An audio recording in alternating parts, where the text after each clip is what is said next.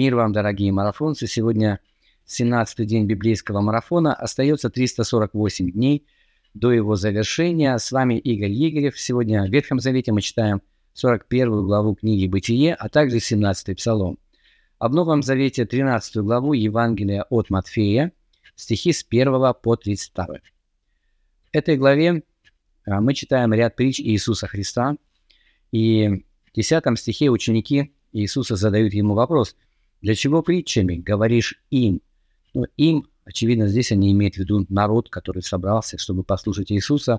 И Христос отвечает на их вопрос: «Для того, что вам дано знать тайны Царствия Небесного, а им не дано». Довольно загадочное высказывание Иисуса и, может быть, не совсем понятно с первого раза. Впрочем, как и ряд других высказываний в этой главе. И если вам что-то непонятно в этой главе, вы, пожалуйста, задайте вопрос, и мы обратимся к этим местам в частном порядке. Ну, а в этом видео я хотел бы обратиться к 11 стиху, к ответу Иисуса Христа, который мы только что прочитали. И вот в этом ответе Иисус говорит о том, что им, ученикам, дано знать тайны Царствия Небесного, а им, то есть прочим, не дано.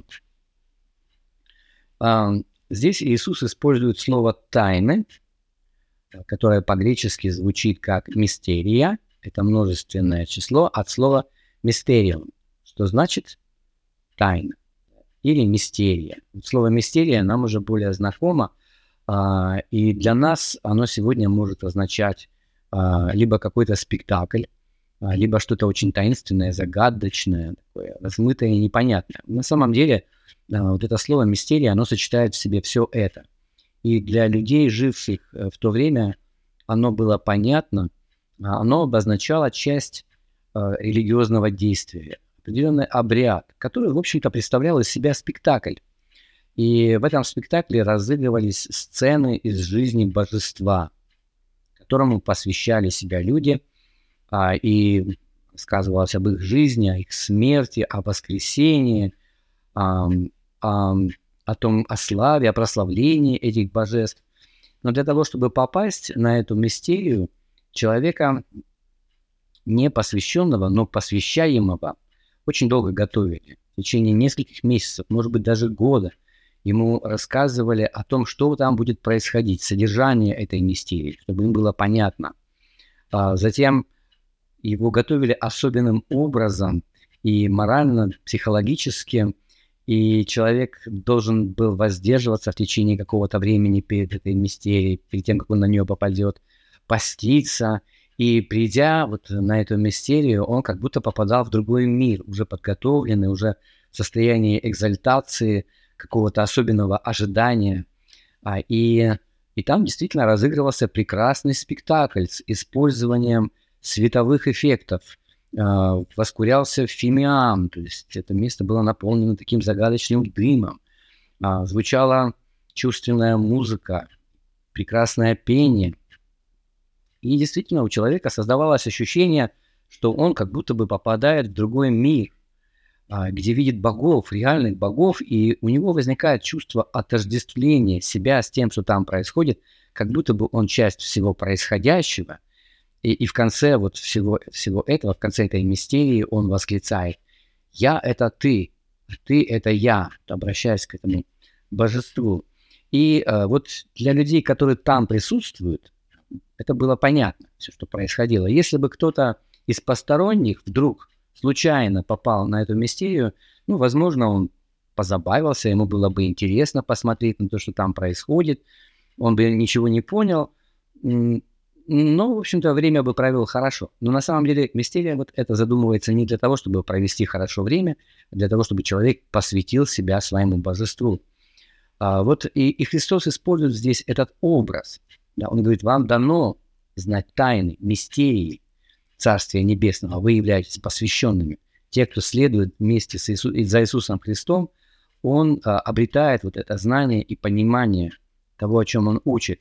А людям внешним его учение может показаться непонятным, странным, даже смешным. И, кстати, апостол Павел в первом послании к Коринфянам говорит о том, что мы проповедуем Христа распятого, который является соблазном для иудеев и глупостью, да, юродством для еленов. То есть для непосвященных людей христианство – это юродство или соблазн. И сегодня, кстати, христианство подвергается нападкам и насмешкам именно потому, что людям, посвященным, следующим за Христом, дано понимать Царствие Небесное. И действительно мы это понимание обретаем по мере того, как мы идем вместе со Христом, живем вместе с Ним и приобретаем определенный духовный опыт. По-другому его никак не приобретешь, кроме как находясь во Христе. Возможно, вы замечали, что общаясь с каким-нибудь человеком, которого вы мало знаете, но он тоже верующий и имеет такой же опыт, как и вы, а вы как будто на одном языке общаетесь. Да? Вы друг друга понимаете, вы друг друга воодушевляете. И в то же самое время вы можете общаться с человеком, которого знаете очень давно, может быть, вашим родственником или другом, но он не является учеником Христа, он не следует за Иисусом, и вы как будто на разных языках говорите, и то, о чем вы говорите, и непонятно, и странно, и, может быть, даже смешно. Почему? Потому что христианство может быть понято только изнутри. Снаружи его можно исследовать, можно много прочитать о христианстве, но суть его постигнуть может только тот человек, который находится внутри церкви, внутри Иисуса Христа. Но это не значит, что мы хотим быть какой-то закрытой, такой элитарной группой, которая никого не допускает к себе, к этим тайным знаниям. Эти знания, на самом деле, Христос хочет, чтобы они были открыты и понятны всем. И Он, в общем-то, приглашает всех людей к себе для того, чтобы понять, да, вот эти тайны Небесного Царства. Но понять их можно лишь вместе с Иисусом, находясь с Ним. Как ученики были с Ним, и мы сегодня вместе с Ним, с нашим учителем Иисусом, и Дух Святой также присутствует с нами. Вот поэтому не расстраивайтесь, когда вас не понимают люди, находящиеся вне Христа.